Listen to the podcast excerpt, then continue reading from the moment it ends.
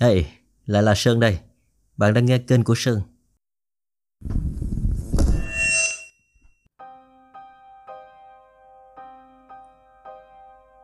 Người đàn ông ấy.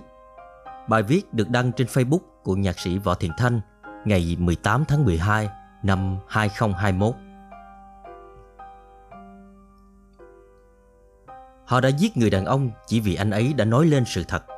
Một sự thật cuối cùng, ở đó không còn khổ đau, không còn cái chết. Người đàn ông ấy không chọn im lặng và họ đã giết anh ấy.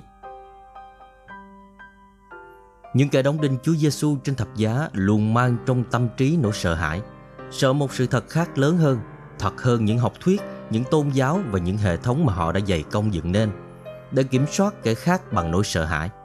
Nhưng chính họ lại mang một nỗi sợ hãi khác, sợ có một người hơn mình. Tôi biết bạn đã từng nghĩ rằng trước những bất công, trước những cái xấu, nói ra cũng chẳng để làm gì, mình chẳng được gì và cũng chẳng ai quan tâm. Và bạn đã chọn im lặng, chọn buông xuôi. Tôi cũng đã từng nghĩ vậy. Vậy mà cách đây hơn hai nghìn năm, người đàn ông ấy đã đến địa cầu trong hình dáng của một hài nhi để chuẩn bị một kịch bản vĩ đại nhất. Tự mình nhận lấy cái chết không thể đau đớn hơn, để chỉ cho nhân loại một con đường. Và rồi nhân loại mãi nhắc đến ngày ấy, ngày Chúa Giêsu được sinh ra. Đó là cái tinh thần tối thượng của Giáng sinh, ẩn sâu bên dưới những ánh đèn lung linh, những cây thông nặng trĩu, trái châu lấp lánh.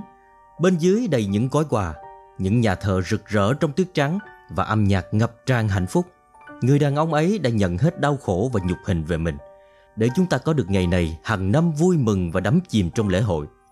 Giáng sinh có thể cho ta cảm giác thoáng qua của trạng thái thiên đàng, nhưng đã không biết bao mùa Giáng sinh qua đi, thế giới vẫn chênh vênh bên bờ vực chiến tranh, dịch bệnh thì đang hoành hành dữ dội. Vì sao? Vì cái thiên đàng thật sự và cuối cùng của Đức Giêsu đã lấy cái chết trên thập giá để chứng minh, thì ít ai có đủ lòng tin.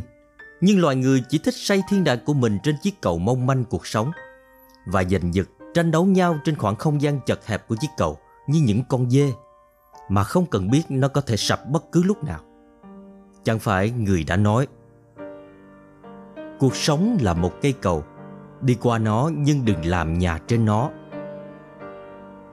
Mùa Giáng sinh năm nay, thế giới lại ngập chìm trong bất an, đau khổ.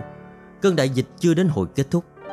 Có bao nhiêu nền triết học, những học thuyết tôn giáo, những luận giải thần học cao siêu, để rồi mấy ngàn năm qua nhân loại vẫn chìm sâu trong khổ đau.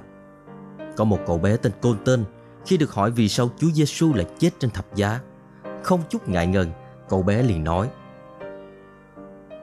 Chúa Giêsu bảo với con, người chết trên thập giá là để chúng ta có thể gặp được cha của người.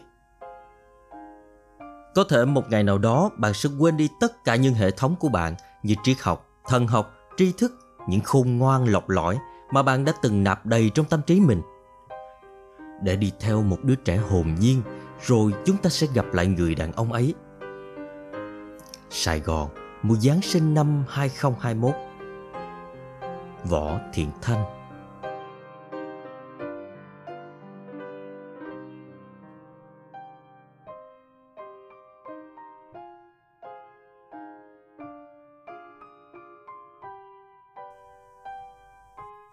Hết rồi nhé.